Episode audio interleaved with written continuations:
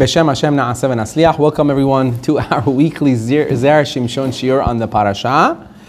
Today's parasha is Parashat Ki Tavo.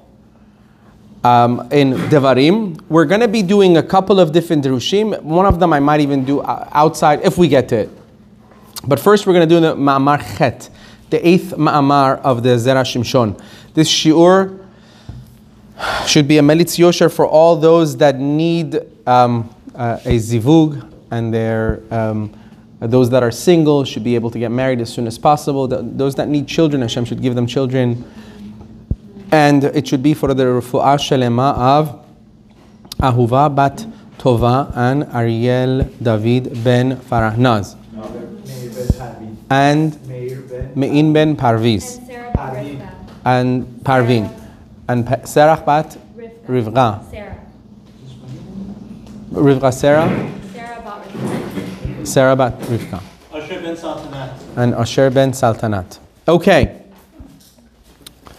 This week's parasha, Parashat Kitavo, is a parasha that has blessings in it for Am Yisrael and also the opposite.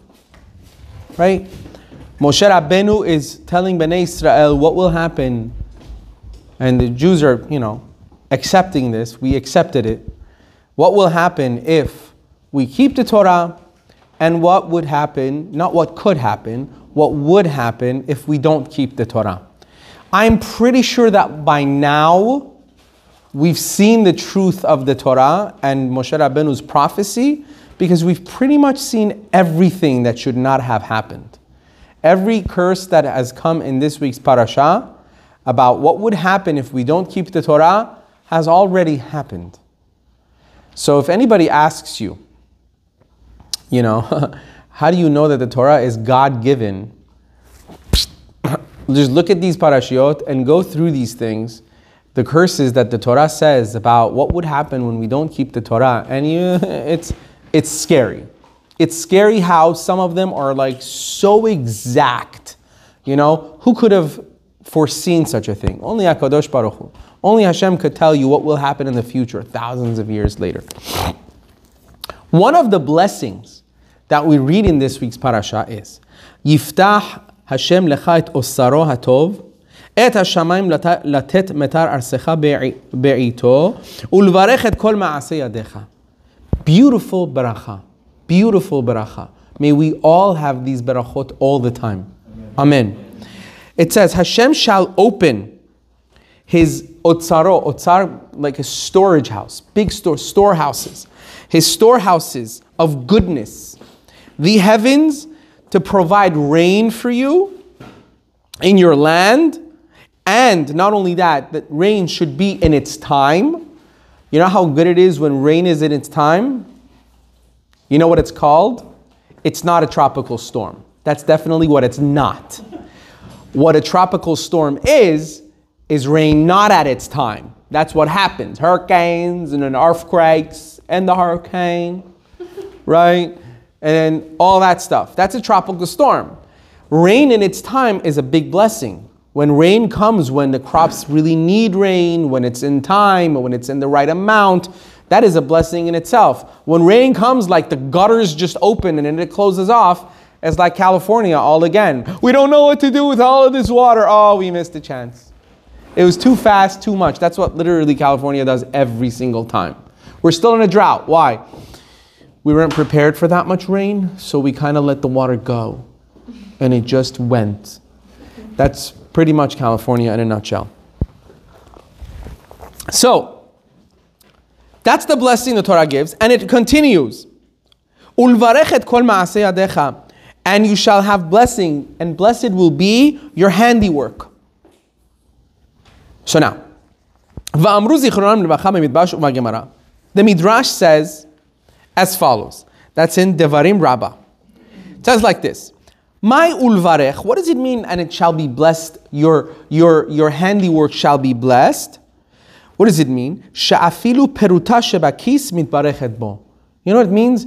Even the, the, the money that you have in your pocket, the smallest amount of money that you have in your pocket, that's also going to be blessed. Meaning, not only you're going to receive rain on time and your crops are going to be growing on time and we're going to great, right? Also, the money that you have in your pocket will also be a blessing. You'll have more money. By the way, blessing on crops is, is, is one of the most uh, visual blessings that you could possibly experience.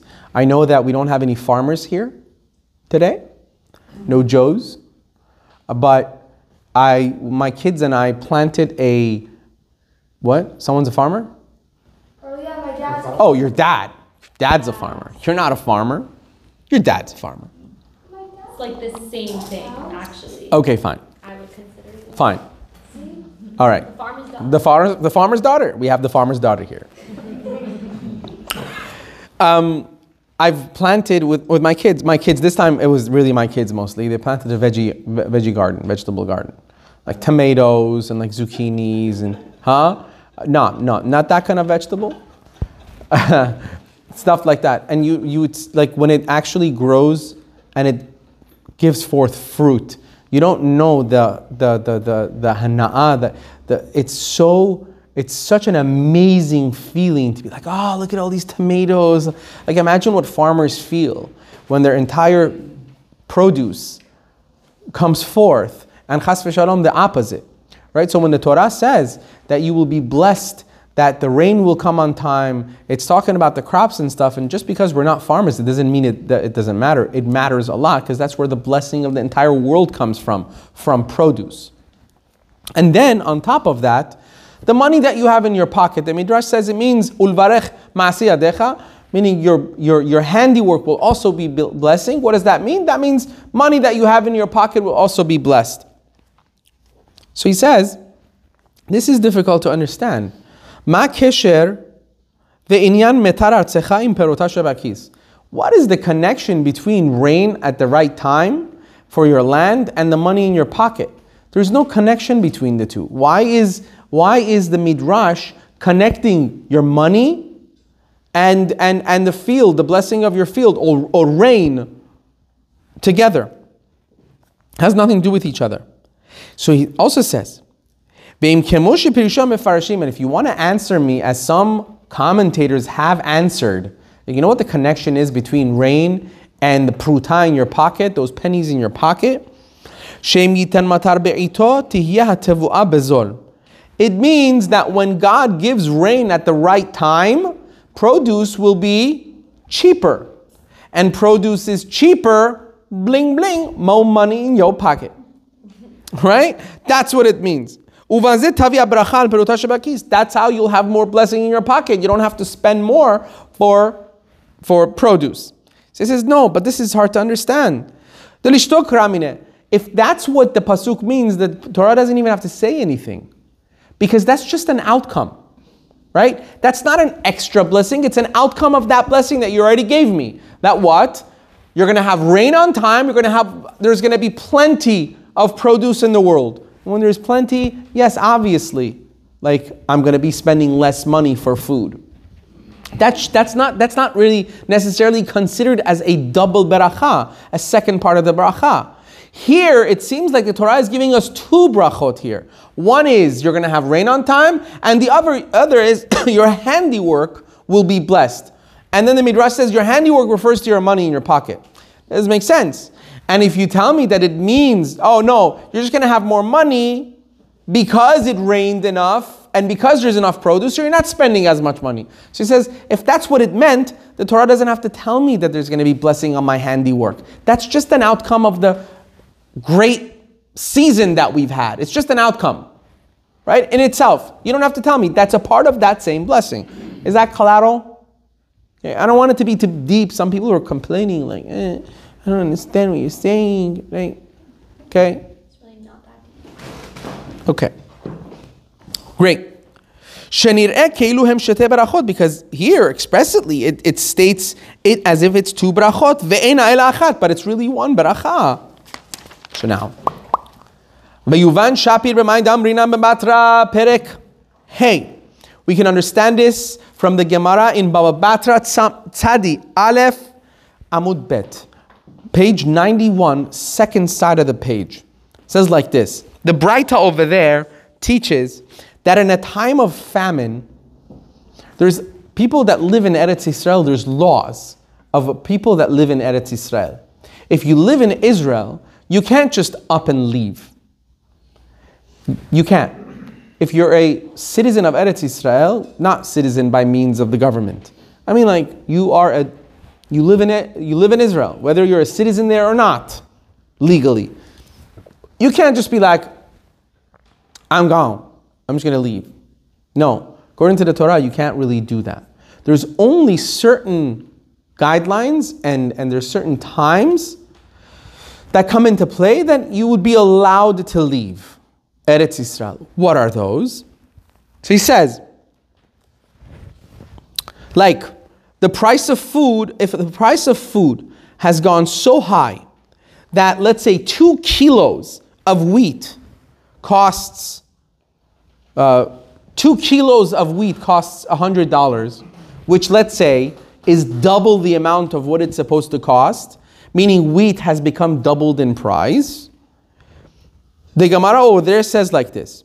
Amar Rabba bar bar Chana Amar Rabbi Yochanan. Rabba bar bar Chana says in the name of Rabbi Yochanan.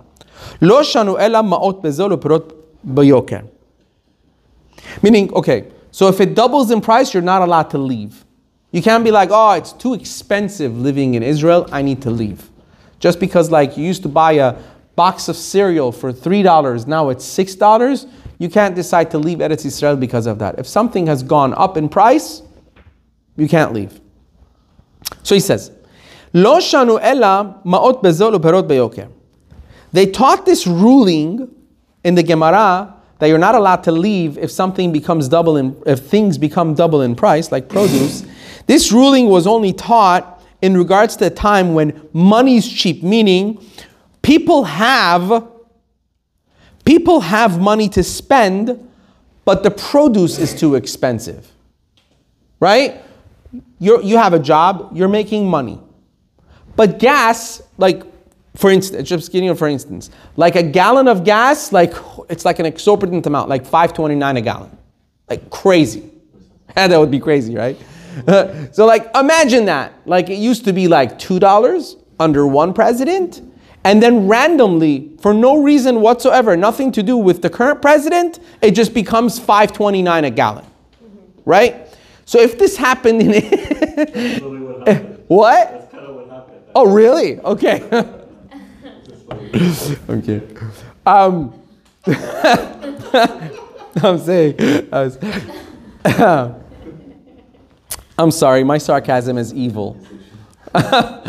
so, says if this happens in Israel, you can't be like, I, I'm going to Texas. You know, like so many people did from one of the states. I don't know which state it was that like millions of people left Um, from. this one. Oh, it was this one? Yeah. Okay. Like many people left California and New York for the same reason. And the robberies. The robberies def- definitely helped. Definitely helped. But maybe for the robberies, it's a different- but, but if the cost of gas, let's say, goes up in Eretz Israel, you can't just be like, I'm leaving. You can't do that. Because you're still making money. Okay, cost of living has gone up. Not a good excuse. Y'all can't leave. Stay. Okay? Aval ma'ot beyoker. However, if money is expensive, meaning by ma'ot beyoker, money is expensive, what it means is there's less money to go around. You don't have enough money. People don't have enough money. And afilu amdu arba se'in besela yotzei meharetz lechutz. Even if the price of gas is $2, but you just don't have that money per gallon, you still can leave from Eretz Israel to Chutz La'aretz. Because the money is what's scarce, not the produce. The produce is there and it's the regular price. Wheat is $50 per kilo. Not 100, it's not double, it's $50 and it's what it should be, let's say. Right? But you just don't have that money to spend on it. Because the value of money has gone down and you don't have the money. What happens is, at that time, the Gemara says, then you are allowed to leave. Even if there's an abundance of food. Notice what it's talking about. The Gemara is saying there's abundance of food. There's a lot of food, but you just can't afford it. You, because you don't have the money for it. People just don't have the money. Which means the money has been hit in a way that it's gotten, it doesn't have the value you used to have, and therefore it's like you don't have money. You can't afford it. Yeah, question?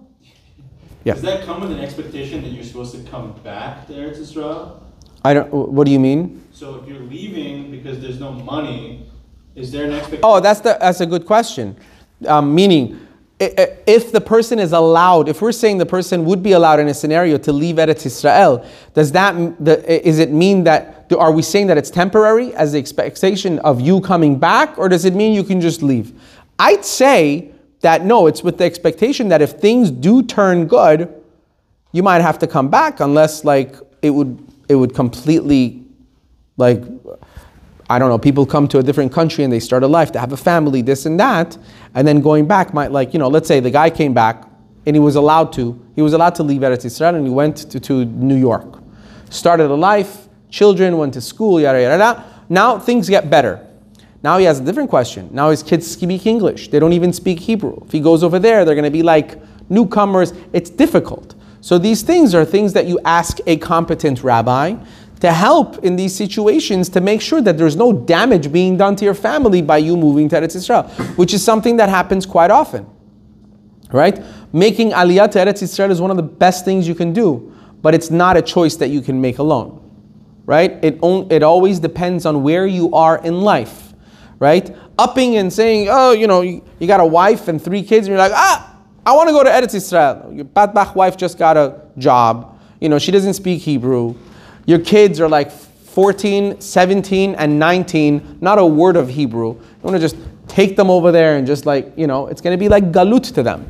You know, so therefore there has to be competent rabbis that are involved in that decision, so that you don't just, you know, completely. Not saying that Chas v'shalom going to Eretz Israel is wrong. I'm just saying making the decision on your own would be wrong. So Adkan. So he's saying even if there's an abundance of, even if there is an abundance of food, if money is scarce, then you have the, you would have the permission to leave. So he says here, "Ve'im ken." Therefore, according to this. So now we're going back to the blessing. So he says, even if Hakadosh Baruch Hu was would give the rain at its right time, meaning the right time would make it so that what? So that produce is very cheap. Cost of food is cheap because there is rain, there's no famine, there's water coming in, crops are growing normally, there is an abundance of wheat, barley, fruits, vegetables, everything is out there. Baruch Hashem, everything with beracha. It's out there. Beracha gemura. So he says, but that's not a full beracha. She'efshar shamot yhu beyoker. Because if it is so that money doesn't have the value that it should, and you can't even afford all the abundance that's around you, that's not a beracha. Hashem is giving the rain and the dew on time, and everything is growing perfectly, but you're, you can't you can't afford it. What kind of beracha is that? That's not a full beracha if you can't have it. V'amar Rabbi Yochanan. So as indeed Rabbi Yochanan says, Nehirna kad havo kaimi arba se'in besela. Rabbi Yochanan says, I remember a time when four se'ah, which is a measurement, four se'ah of wheat was one sela. A sela is a, a, a, a money, which was the normal price, right? V'havo nefishe nefiche kafan betveria. Midelet isar. Says, wheat, barley, everything was at the normal price. It was cheap. But people's stomachs were blown with air because they couldn't afford food in Tveria. How much people were, were starving, but there was plenty. There was plenty of food, but people were starving because they couldn't. And that's what? That's a curse by itself. So he's saying here, "Umishum hachi," and because of this, ulvarechet et kol. The second part of the blessing becomes, and I bless all of your handiwork, which means what? Hainu hapruta shebakis. That's what the midrash says. That's the money in your pocket. Why is that connected to the rain? Shamaut yihu. That's connected to the rain. Why? Because even if it rains plenty and the crops grow normally, plentiful, there's plenty to go around. If the money in your pocket has no beracha, you haven't really received the blessing. So he says that's why the Midrash says, you know, The blessing of the rain, you know how it's connected to money in your pocket? Because if the money in your pocket has no value, all the blessing rain that comes into the world is not going to help you. You're still going to chas v'shalom go hungry. There's no blessing in that. Right? This, you know, us being Persian, me being Persian, okay, I know there's other ethnicities here. By the way, did you guys know Iran is a part of Asia? Part of Asia? Yeah. Yeah. I love filling out those forms that asks your ethnicity, and I always put Asian, and I know these guys get confused when they look at me and they see that I've chosen Asian, and I just look at them, and they can't say a thing. You know why? Because I might identify as an Asian. Gonna say. Huh? Huh? Gotcha there. Yeah, but like, that's bad. Yeah, but like Ryan, stop. That's like not good to identify as Asian. They discriminate against them. I don't know what you just said, but I agree with you 100%. I agree with you. I feel discriminated against when a man also. So, I, me, I, I was. This is what I was trying to say. I remember as a child, I, I always remember with my father, Allah Shalom, my mother, she should be well. They would always tell me, like, you want money that has barakah. You know what is it? And, and I would always like when I was a kid, I didn't understand what it means, like money that has barakah. And then later on, when I grew up, like she would tell me, money that has barakah is that somehow the same the same dollar, one dollar, let's say, that one dollar, all of a sudden you see that it just lasts you more than what a dollar should. You know? And I'm sure people have noticed this. Sometimes or some months you're making the same amount of money every single month. Right? And then one month you see like somehow like you were better off and you still have some money left over. Right? It's I I I could say this is like an extra explanation of what we're saying in the Zera Shimshon. It's not exactly that, but this is what it reminded me of, right? That a person wants money that has blessing on it. Because when money has a blessing on it, it, it works for you, not against you. Allow me to explain. Okay? Let me explain. I want to I want to be clear so that you guys don't whine to me afterwards in like comments and stuff like that. Like, what are you saying? Right?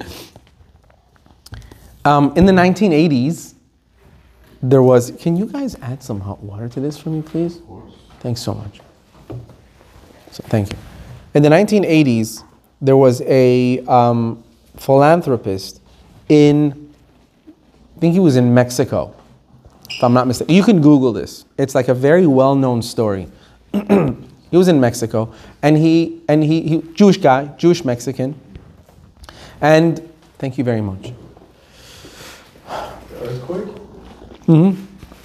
Yeah, Jewish Mexican, but not observant. All of a sudden, things happen in his life, and he decides, you know what? You know, he- he's got little kids, he's got a family. He wants to be home for Shabbat at least. And he makes a pact with himself that on Shabbat, no matter what happens, he is home for candle lighting and he's home for Kiddush with his family. You heard this, Ryan? So listen. And he makes this pact, no matter how many business deals he's had, he would make it home before Shabbat for candle lighting for his, you know, to have Kiddush with his family. Even though it didn't matter, Shomer Shabbat, not Shomer, uh, he just wanted to be home. He had this uh, big office building in Central City, and he had been trying to sell this office building for a long time. And finally, a group of outsiders come, I think they were Japanese or Chinese or something like that, and they were interested in buying this building from him. And they're going back and forth with their lawyers, both sides, trying to sign the deal, da, da, da. And it happened to be that the last part of this uh, you know, business deal fell on Friday. And the lawyers are sitting in this big conference room, everybody like contract, passing this contract, reading this, putting this in amendment, da, da, da, da, da. And he's looking at his watch. This is just coming close to shkia, and like he needs to be home. He wants to be home an hour before Shabbat, and just he keeps asking like, how, how much longer? How much longer? They're like, uh, uh, give it a minute. You know, it's millions of dollars over here. You know, it's chillax. Finally, he says, listen, can we please can we please take over Saturday night or Sunday uh, because I need to go for my home for my Sabbath? We'll, we'll pick up again. So they go, listen, we're, we're leaving on, on, I think they were leaving back on Sunday or something like that. Uh, We make the deal now, we make the deal. We don't make it, we don't, it's, it's offensive. Their lawyers are like, yeah, it's offensive to them. They don't. yeah. He waits another like 20 minutes. He says, you know, I, I can't do this. I made one promise to myself. In himself, he's like, I, I made one thing with myself. I, I can't, I just can't. How many of them am I going to break? So he says, listen, I'm really, really sorry. We can pick this up on Sunday if you're really interested. Whenever you want, just, I'll, I'll cut you guys a deal. I need to go home. I can't do this. They get all ticked off, like this guy's crazy. Eh. I don't know how they say crazy in their language, but whatever. No, that's in. I'm talking about them. I think they were like Chinese or Japanese or something. So, so they leave. He goes home, and I mean, come on, anybody, anybody would be having these feelings. He's sitting at the table. He's trying to concentrate on on on, on eating and ha- having the Shabbat meal, and he's the, the whole time he's thinking like millions of dollars after such a long time. They came. what did I do? Maybe I made a mistake. Maybe this time I should have. It was very hard for him. Comes Sunday, calls. They don't pick up. They don't. They don't. They don't want to talk to him.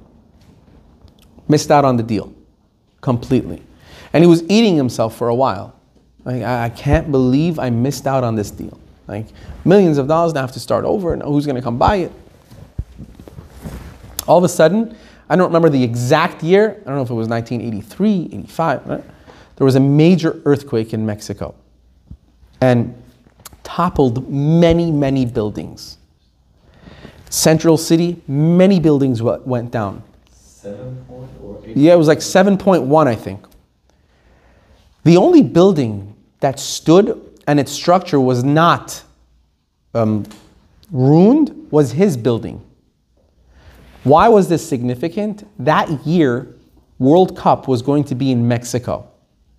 You know what it means when the World Cup series soccer is in a country? Like all the countries have to come over there for months in advance, sometimes years in advance, to prepare. They need offices. The only standing office building was his office building, not for sale, for rent. He made more money out of rent than he would have selling the building. So now, imagine what would have happened. This is what we mean by beracha. Hakadosh Baruch Hu says Shabbat is the blessing for everything, for everything. I told you guys many times I've gone to Rabbanim to get brachot, and they don't give me brachot. They go Shabbat. If you keep Shabbat, you honor Shabbat, you have all the blessings in the world. You don't need anything else. Shabbat is me'ein olam haba. It's got the blessings of the world to come. There's nothing better than Shabbat. So if a person does not sacrifice Shabbat for their business, imagine where that business is going to go. Imagine where his life is going to lead him. Imagine what he was thinking afterwards like, wow, wow, over Kiddush, over just wanting to be home. Forget keeping Shabbat. It wasn't about keeping Shabbat. Wanting to be home with his family. What happened? Instead of selling it and getting rid of it, God knows what, would have happened, how long would have taken. God knows. But that's just to see that when the Zera Shimshon here also says, you know, we want, we want money. Everybody wants money in life, right? But what we should ask for is beracha, not for just money, right? So what is it then when we say, when we daven for parnasa? What do we say? We don't say Hashem give us parnasa. What do we say? We say parnasa tova. Give us good parnasa.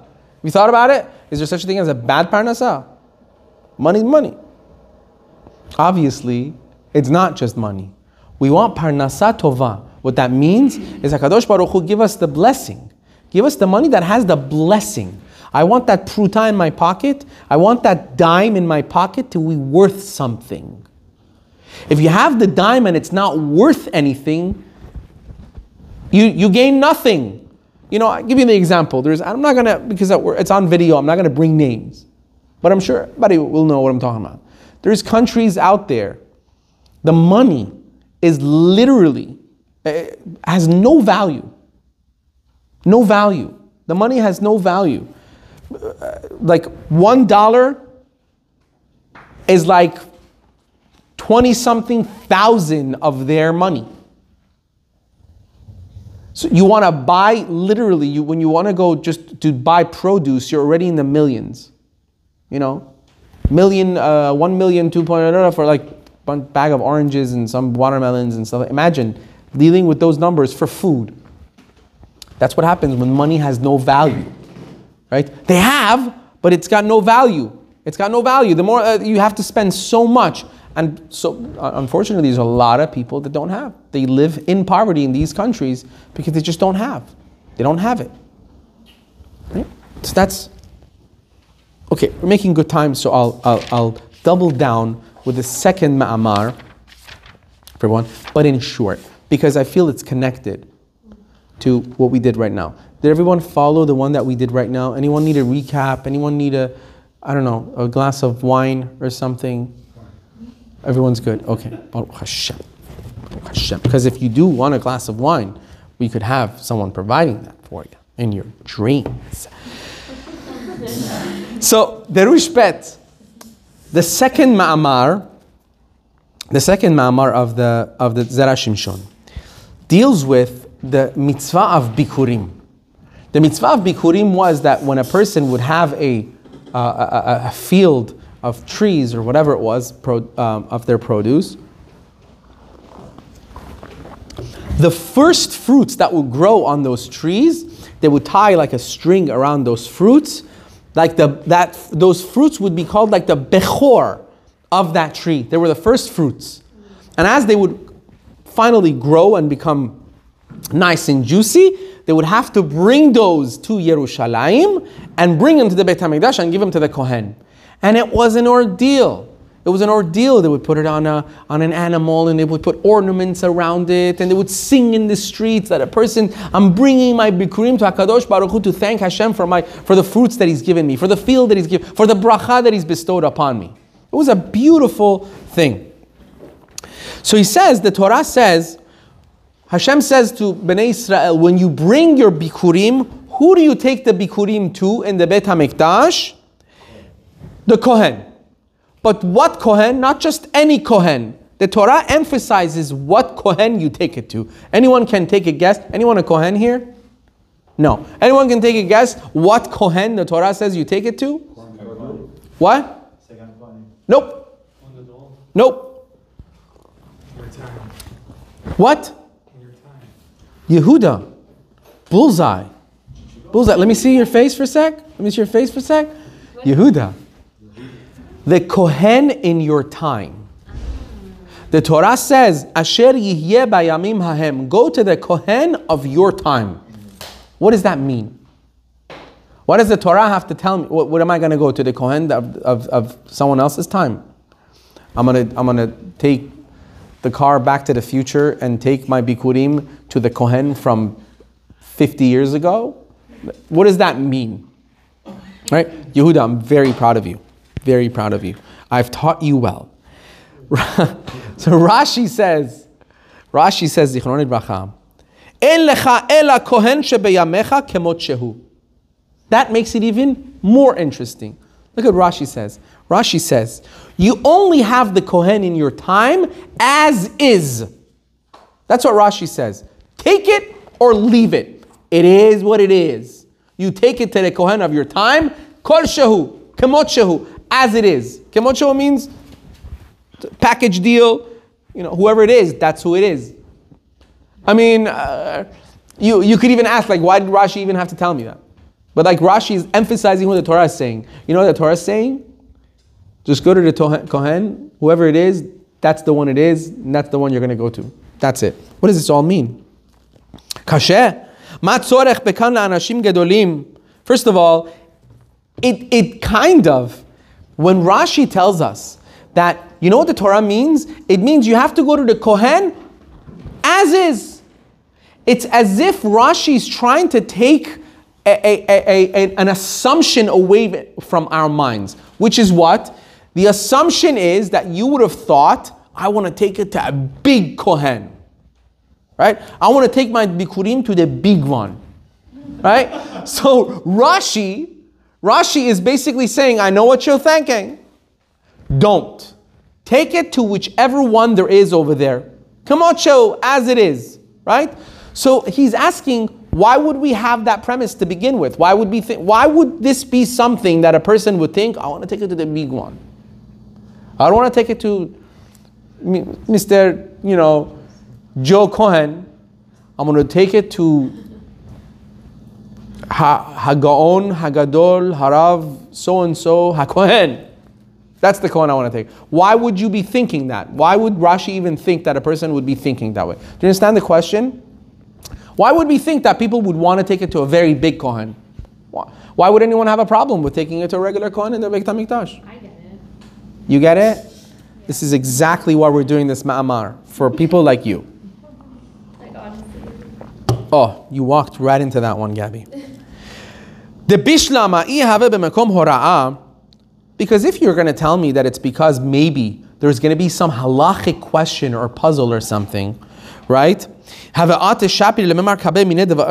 Devarav, for then it would be appropriate and sometimes necessary to say that he must go to uh, accept the judge's ruling regarding like you know you have to go to someone great great because as we say this is a saying yiftach in his generation like Shmuel in his generation each meaning each generation has their greats you can't say oh you know what are these rabbanim that we have today you know in my time we lived in the time no everyone in their time is as great as the generation reserves right? It says Avalkan, but over here, hakohen en lokim lekabel hadoron. The job of the kohen here is just to accept the bikurim. That's it. He pretty much doesn't have any other job. There are no questions here. There are no halachic questions here. Where do I cut? Where do I do it? Eh, there is no. You know what I mean? Like, you only need a kohen to be like, thank you, and then they wave it up and down, left and right, in these directions, and he's now given his bikurim to the Beit HaMikdash. That's it. Right? So, what are we thinking here? Why would he? Why would we want someone else? Why would we think that we want someone, uh, you know, specific in this situation? So he says.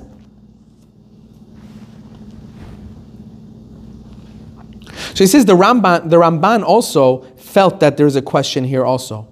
And he says, and furthermore, when it says ve'amarta elav, the verse says that you shall say to him, meaning the person that brings the bikurim says to the kohen, he says, I declare today to Hashem that I have come to the land that Hashem swore to my forefathers to, to give us, and and and all that pasuk, right? You make this declaration that I've brought my bikurim. What is it for? What is it? Why do you make this declaration? You are making this declaration to show that you are you, you are being appreciative of Hakadosh Baruch Hu. You say these things to show appreciation to Hashem. She says, "Matzorech says, Why is it necessary for him to convey to the Kohen that he appreciates HaKadosh Baruch Hu?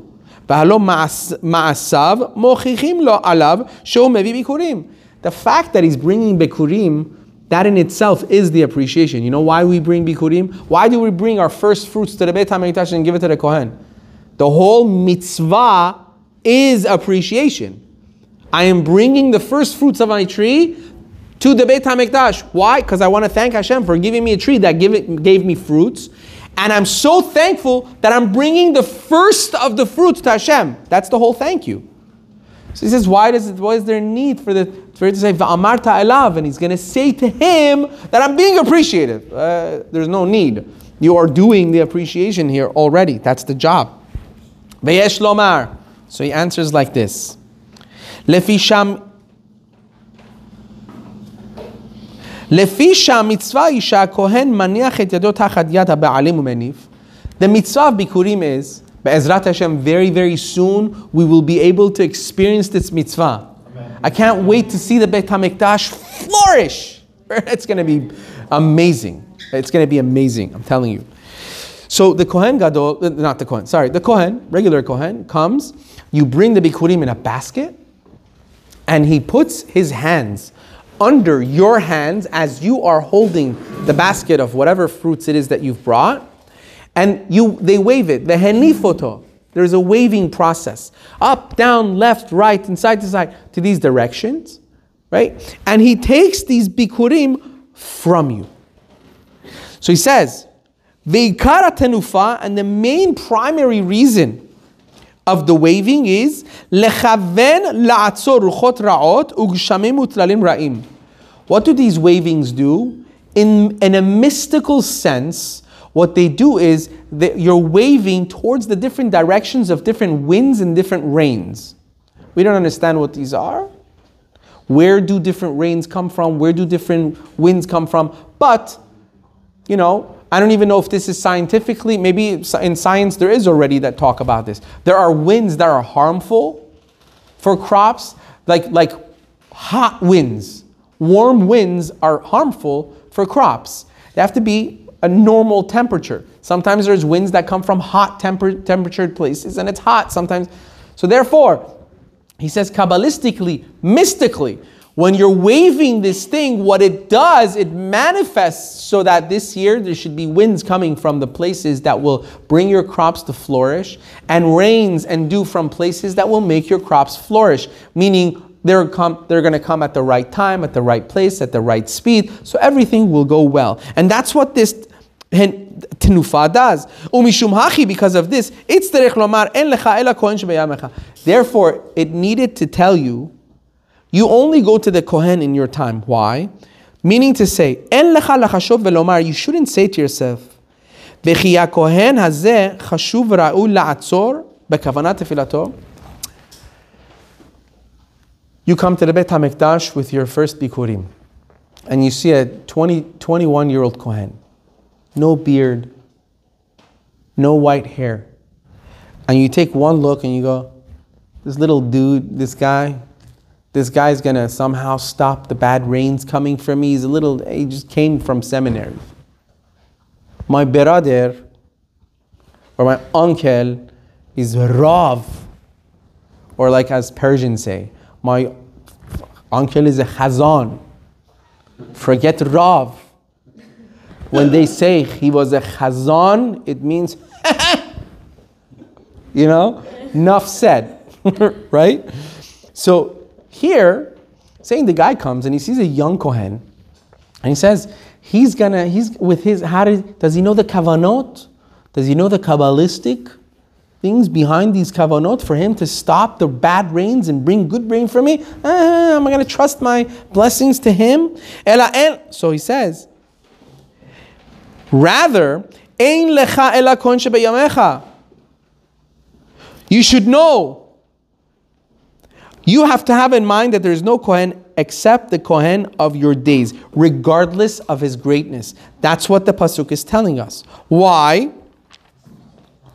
V'hatam ki Hashem. Hashem knows a person's heart. Lo So he says, because if this Kohen was not worthy, and if his heart was not in the, in the right place, he wouldn't be in the Beit HaMikdash in the first place. HaKadosh Baruch Hu knows exactly who needs to be where. If this young little Kohen is in the Beit HaMikdash serving, you should know he has the position because Hashem wants him to have that position. Or else there were other positions for him to have also. Ve'od, and furthermore, Sheba'asiyat mitzvah through the per- performance of the mitzvah, when you're waving it, Hashefa mitpashet ba'olam bechesed Hashem. That plenty comes from the chesed of Hashem anyway. Af im ha'osem mitzvah eno mechaber beyichidut v'sodot. Says even if this kohen is doing this mitzvah without knowing all the secrets of the kavanot and all the different uh, aspects of what needs to be done and how many times you have to close your eyes and what kavanah you should have, it'll still come because Hashem has put him in that position says, Ve'amarta elav. that's why it says, and you shall tell him, and Zera Shimshon asked, tell him that what? That you're thankful? You already, you're already saying that you're thankful by giving it. Why do you have to say anything? Right? that you're being, why should you tell him that you're being appreciative? Because these bad winds that we were saying, or the bad rain that ruins the crops, Rov Chachmei Omrim Shehem Ba'im Im Hashiv'a Leched. Because there's a lot of Chachmei Teva, the, the scientists of nature. That time it's called Chachmei Teva. Natural scientists would say that these come from different constellations, this and that. And you would think to yourself, it doesn't come from a koach of the Kohen. Ella, you would say that it comes from the mazalot. Therefore, the Torah tells you, you're going to say this out loud to the Kohen to remember that the fact that you had crops that were great last year and you were able to bring Bikurim to the Beit HaMikdash had nothing to do with science, had nothing to do with nature, had nothing to do with the report of the weatherman or how he decided the weather is going to be. It was all from the blessing of the Hakadosh Baruch of Hakadosh Baruch Hu. Don't put your trust in that person's beard or the person's you think he has going to have kavanot. If he's doing that job and if he's the kohen in your time, that's the person you're going to trust. And that's the person you're going to go with. And period. That's it. This, my friends, is so relevant in our times because many of us sometimes have questions, right? Or many people sometimes have problems. People sometimes have issues, right? So they go ask so and so Rav of your town how to do this. No, no, no, no, no. I asked them. He told me I should start, you know, keeping Shabbat better. And no, no, no, no. Do you know a Kabbalist that I can go to? What do you think a Kabbalist is going to do for you? He's going to tell you not to keep Shabbat. Like, if he does, you're insane, and so he is, is he. If anybody tells you that you don't keep Shabbat and you're okay and everything's going to be dandy, they're lying to you. And this is unfortunately something that happens. Sometimes I get calls. People have this problem, that problem, yada, yada, yada, yada, right? And I tell them, listen, you should definitely speak to Rav so and so. Yeah, but he told me that I have to do this and I have to do that. And I'm going, waiting, like, and yeah, yeah, yeah, but like, and you know anyone else like can, can give me a, like a bracha for this to go away? People just want the easy way out. because they don't accept the fact that the person that's in your time, he's the accepted Rav of your time, and he knows you, he knows you well, he knows what you need, and is telling you, this is the problem. How could you want XYZ to go well when, when you're not eating, you're, you're not keeping kashrut? How could you want XYZ to go well if you're not keeping taharat mishpacha, family purity, and you want, like, it doesn't work out that way. It could work out that way for a certain amount of time. That's called Hakadosh Baruch Hu's mercy and patience. And then sometimes things don't work out anymore. And then a person's like puzzled. I don't understand. I've been stealing the same amount of money for 20 years. Nothing happened. now all of a sudden something's happening, and the Rav is telling me it's because I'm a thief. Can't be. Can't be. Because I've been a thief for a long time and everything was great. You know what that's called? God's patience. God's patience has just run out. Waiting and waiting. Now someone's telling you, stop stealing money and things hopefully will get better. Right? I'm, I'm bringing the example of theft as, as a very major example, but No, it's change. It- it- it's change. Right. People people cannot we we we cannot it's not that we cannot. Change is hard for human beings. It's very hard. It's very hard. It's very hard. But there's no growth without change. There's no growth without change. That's life. a lot of time comes struggle. That's life. And then what we what do we do when the rabbi putting that in quote unquote when, when the rabbi your rabbi the one without a beard the one without the white hair the one without says you know what? You should try this. And it happens a lot. You think to yourself i don't know. What does he know anyway? He's like what? 12 years older than me. I need to go to like a rabbi, rabbi that will tell me from now on, put your shoe on your head when you walk down the stairs. You know, Some, something like really freaky so that I'll connect to it and be like, this is the answer to all my problems. Now I'll get married so fast because I walked with my shoe on my head. Again, I'm bringing really crazy examples, right? But in my eyes, that's what I see every day with the things, the things that people do, with the things that people do to like, and it's so crazy. You know, we have such Talmidei Chachamim, great Rabbanim, great Rabbanim that know they have so much chokhmah. People go to them and they tell them, listen, your problem is you need to keep kosher. Right? And then they'll come to like someone like me and they'll be like, yeah, but he told me I have to keep kosher. I, I, I, I can't. Send me to someone else that will tell me I need to stab myself. I'd rather do that than keep, like, it's like, that's what I hear. Like, I'd rather do like hard drugs than have to deal with keeping kosher right now. I can't do it.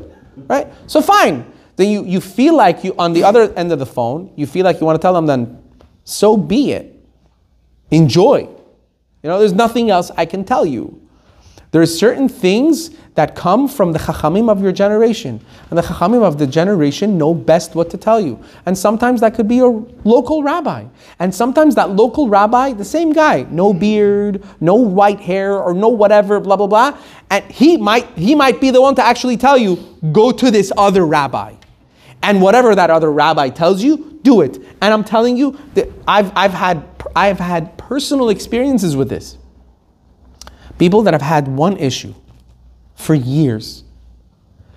And it's so heartbreaking because I saw that issue become bigger and bigger and bigger and worse and worse. It was heartbreaking. And at the end, they finally had to come back to step number one, which was five, six years prior to that. They were told, this is what you need to do. And then they went to the big Rav, and the big Rav told them, this is what you need to do. And then Baruch Hashem, when they started doing that, wow, miraculous. Miracles. Like start, things start working out. It's, it was a simple one, two, three. And it could have been taken care of so quickly. But sometimes we just want the easy way out. But no, I, I, I, can't. It's just too hard for me. Shabbat is too hard for me. Kashrut is too hard for me. Taharat HaMishpacha, family purity, too hard for me. Uh, uh, uh, uh, not saying Lashon Hara, too hard for me. Name it. Mitzvot are not easy. No one ever said they are. Nobody. Mitzvot are so easy, said no one. That should be like a bumper sticker. Mitzvot aren't easy, right? But it has to become a way of life for us. When it becomes a way of life, it brings the blessing with it, brings blessings with it. And when we, as the Jewish nation, when things don't go the way we want them to go, right away we are told, look to see what's missing. Look to see where we went wrong. Speak to someone. Maybe it's something that you could do. And I'll leave you with this. And, and this is a very this is a very long discussion in itself, but I just want to give you an anecdote here that has helped me a lot. Um, I might have even said it before, but I'll say it again. Rav, Avigdor Miller Zatzal says, What is hell? What is one aspect of Gehinnom, hell? He says, just I'm putting it in a capsule literally. I can't, this is something, it's a beautiful thing. I can't go into it. Says, you know what hell is? It's a place of no change. Think about it. All of Olam Haba, all of the world to come after we're 120 is a place of no change. Imagine, imagine after 120, you go up there and in a split second, in a split second, you're, you have this rush of regret of like, oh my God, I just saw the truth. I'm looking at it. Oh my God, the whole time was, was kosher? That's what it was? That's what it was the whole time? I knew that. I just, okay, okay, I'm gonna, and, and instantly you think to yourself, okay, okay, I'm gonna do it. I'm I'm gonna, and then someone says, sorry, time's up. Can't do it anymore. No, no, no, but I want to. Yeah, but you can't change anymore. You had 93 years to change. Today is the day that you will not change ever again. And Rav Avigdor says, you know what hell is? eternity of you in your own mind, your neshama says, I wanted to change. I wanted to do it. I knew I should have done it. Why didn't I do it? Why didn't I do it? Why didn't I do it? I want to do it. You know where we learn that from? The Gemara says one time, and a, a- a- desert man takes one of the chachamim into the desert, and he says, "Listen here. What do you hear?" So he hears screaming, screaming and cries coming out. He says, Listen closer. And he listens closer and he hears people saying, Moshe emet v'torato emet. Moshe emet v'torato emet. Moshe is true and his Torah is true. He says, What is this? He says, This is the hole that Korach and all the people around him got sucked into. And for eternity, they're screaming, Moshe is true and his Torah is true because they revolted against Moshe Rabbeinu and the ground sucked them in. Rav Avigdor Miller says that's their hell. They're screaming, I want to change. I know I was wrong. But they're going to be doing it for eternity. And everyone hears them saying, Oh my God, Moshe emet v'torato emet. I know now, Moshe is true. And I knew then. I knew it was true. Too bad. Time's up. You can't do it anymore. You can't change anymore. Those are the things that we need in our lives. We need to come to the recognition that we have this time and we take advantage of it. So when we go to Rabbanim, don't make it an excuse that, okay, I went to this rabbi, he's what? 15 years older than me. He told me I should try to do this. Do it. If you're not going to do it, if you're not ready for it, say so. Let that person help you. Maybe they can send you to someone else. Because believe me, it's out there. Everyone can everyone can grow. Everyone. Sometimes you need to hear it the right way. And maybe one rabbi can't say it the right way to you. That's okay. They can send you to someone else that can help. But we have to understand, like he said, Yiftach badoro, Shmuel badoro. Every generation has their rabbanim, and they're there to help. Don't look for some Kohen Gadol when you're bringing your Bikurim. I want the one with the white hair. No, your beracha comes from that 20 year old. You know why? Because he was put in that position for you. That's where your beracha comes. You don't need to think about the da.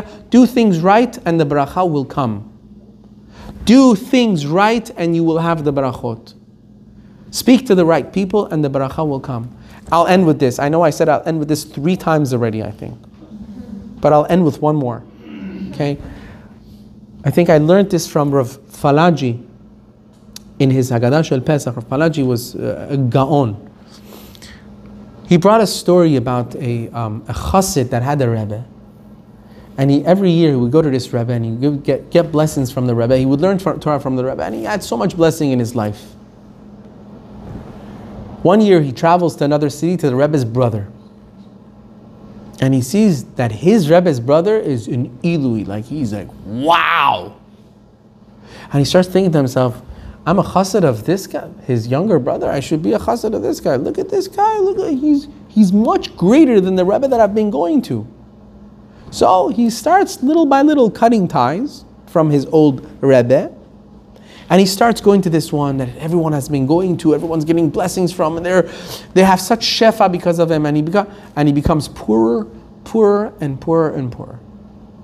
Finally, he comes to a point that he's just he's beyond be- besides himself, and he goes to this rebbe, and he says, "Listen, I want, I to, like, I don't know what happened. I used to go to your brother in this time and in, in our town, and I would get the blessings. Da, da, da. I was, and I came to you. You're such an Adam Gadol, and everyone knows you're greater than him. Everyone's da, da, da. I don't understand what happens. He says, I know exactly what happened. When you were going to him, you trusted in him that he's getting the shefa from HaKadosh Baruch Hu. It wasn't that you believed that he's got, you trusted that he's my Rav. Because he's my Rav, he gets a shefa, he gets the blessing from HaKadosh Baruch Hu, and you received it. You had that emunah pshuta, and that's enough. Then you started doubting. You started picking and choosing. Oh, he's got a longer beard, he's got a da da da, he's got a da da da. Even if I am greater, let's say, it's not going to help you. Because now you took things into your own hands. You're not tapping into the shefa anymore. I can't help you. That is in a nutshell what the Zera Shimshon is saying about the Kohen. Don't be so, you know. Take what you have in your communities, cherish it, listen to the Rabbanim if you're asking them for their advice. And Be'ezrat Hashem, the bracha, the shefa will come because you have emunah in the Torah. Not in the beard, not in the face, not in the youth, not in the age, but it's the Torah. Baruch Adonai le'olam, amen ve'amen.